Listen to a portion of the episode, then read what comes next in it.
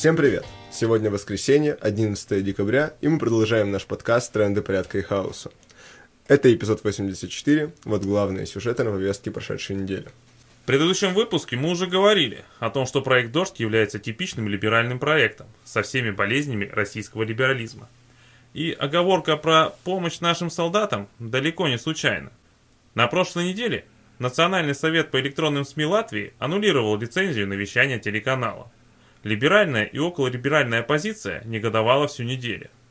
Причем некоторые путали Латвию то с Эстонией, то с Литвой, где в результате скандала тоже прекратили освещание дождя. Но самой вишенкой на торте оказалось, что представители дождя даже не потрудились обеспечить перевод своих программ или своей точки зрения на латышский язык.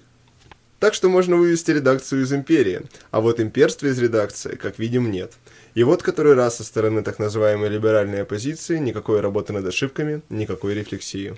В общем, давайте попробуем взглянуть на ситуацию глазами латыша. Вот ты, сосед страны, которая грозится вернуть себе все, так сказать, типа утраченные территории. Причем не только времен Советского Союза, но и Российской империи. Эта страна вторгается на одну из таких территорий и устраивает там бойню. Ты, конечно, такой напрягся, так как хорошо себе представляешь, что агрессор совсем отмороженный.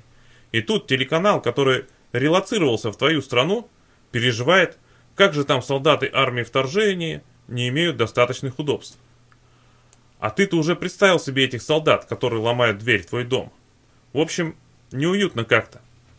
Но российскому либералу легче обвинить латышей в национализме и помощи Путину, чем подумать о своем колониализме. Есть контраргумент, что аудитория «Дождя» не латыши, а россияне. Ну так тем более для россиян нужно донести мысль о том, что это преступная война, и на нее вообще не надо идти, ни в прокладках жены, ни в маминых носках. Это гораздо конструктивнее. Впрочем, более подробно об этом говорилось в предыдущем выпуске трендов. А то в самом деле может получиться, что нет никакой разницы с заявлением Собянина. Помогаем нашим ребятам на линии обороны обустроить рубежи, противотанковые рвы, траншеи, доты и блиндажи. Устанавливаем генераторы, печки, проводим освещение, строим медицинские пункты. На этой неделе в Германии, в Австрии и Италии были арестованы 25 человек из числа праворадикалов. Их подозревают в попытке военного переворота. По утверждениям прокуратуры, заговорщики хотели э, восстановить то государственное устройство Германской империи, что существовало на 1871 год. То есть э, восстановить Германскую империю. Кого-то это сильно напоминает. Впрочем, несмотря на то, что по версии следствия заговорщики видели в России внешнего союзника и связывались с представителями России, российское посольство все отрицает. Опять мечты об имперском величии – и попытки вернуть время вспять.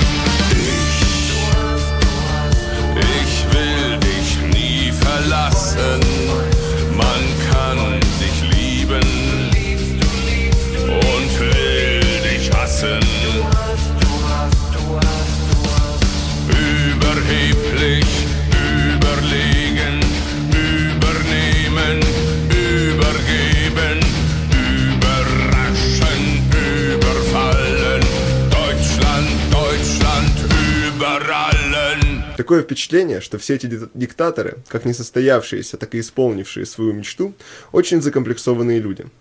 Подавай им имперское величие, подавай им безграничную власть, как пелось в одном детском мультике, чтобы все дрожали, чтобы уважали. Вот один такой обидчивый человек, который постоянно требует извиниться перед ним, очень не любит критику.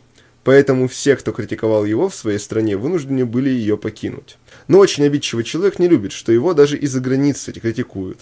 На этой неделе появилось сообщение об убийстве чеченского блогера Тумсо Абдурхаманова, проживающего в Швеции.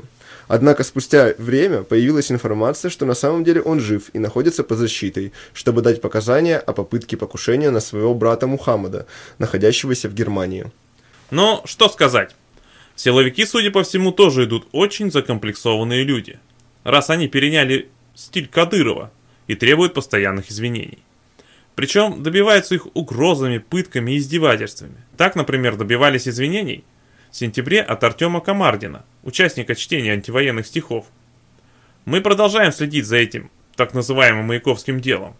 Последние новости этой недели – Мемориал призвал Артема Комардина, Николая Дайнека и Егора Штовбу политзаключенными. А Следственный комитет все же начал проверку. Заявление о возможном превышении должностных полномочий неустановленными лицами из числа сотрудников правоохранительных органов.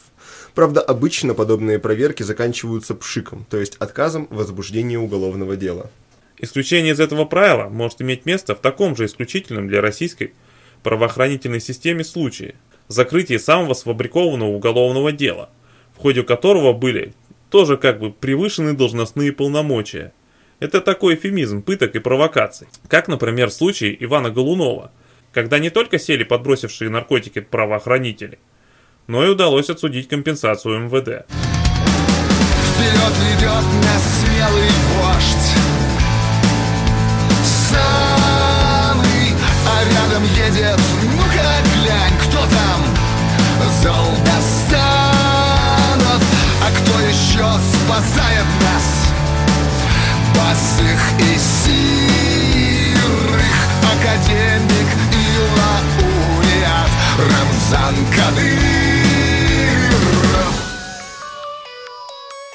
Вот казалось бы, людям с манией величия и комплексами помогут хорошие психологи. Но нет, люди с комплексами и манией величия решили сами найти укорот на психологов. По новому законопроекту о психологической помощи в Российской Федерации, психологическая тайна должна быть открыта по запросу органов дознания и следствия без решения суда, как раньше. В ходе обсуждения этого проекта в Общественной палате вице-президент Российского психологического общества, доктор психологических наук Сергей Кандыбович предложил внести в закон пункт о том, что в своей деятельности психологи действуют не только в интересах клиента, но и в интересах национальной безопасности Российской Федерации.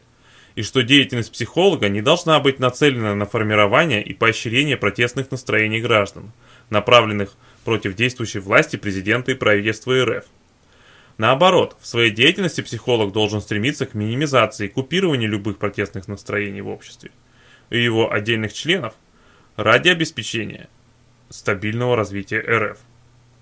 Следовательно, и сами психологи, замеченные в антироссийских и антиправительственных действиях или высказываниях, должны быть лишены права заниматься профессиональной психологической деятельностью.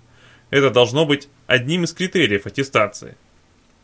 Такие вот нововведения. К чести психологического сообщества, многие психологи пока пытаются оспаривать данный законопроект. Можно, конечно, предположить, что если во власть пойдут люди, у которых все хорошо с самооценкой и самокритикой, то власть непременно будет хорошей. Но власть деспотична сама по себе. Многие знают сказку о бессмертном драконе, мучившем людей, которые должны были ему подчиняться. И когда находился смельчак, бросивший ему вызов, он пропадал. И вот нашелся еще один неустрашимый, готовый сразиться с драконом. Он победил, но сам стал драконом. Так, впрочем, произошло и со всеми предыдущими. Так что у анархистов есть средства против драконов. Не нужно самому становиться драконом после того, как убил предыдущего. Поэтому анархисты только смеются, когда слышат что-то вроде «А что будет, когда анархисты возьмут власть?» Потому как анархизм – это безвластие. А как же совсем безвластие? А вот так, на равных взаимодействия с другими равными. Это возможно. Ну вот и все на сегодня. Напоминаем, что в трендах порядка и хаоса участники автономного действия дают анархистские оценки текущим событиям. Слушайте нас на YouTube, SoundCloud и других платформах. Заходите на наш сайт autonom.org. Подписывайтесь на email рассылку.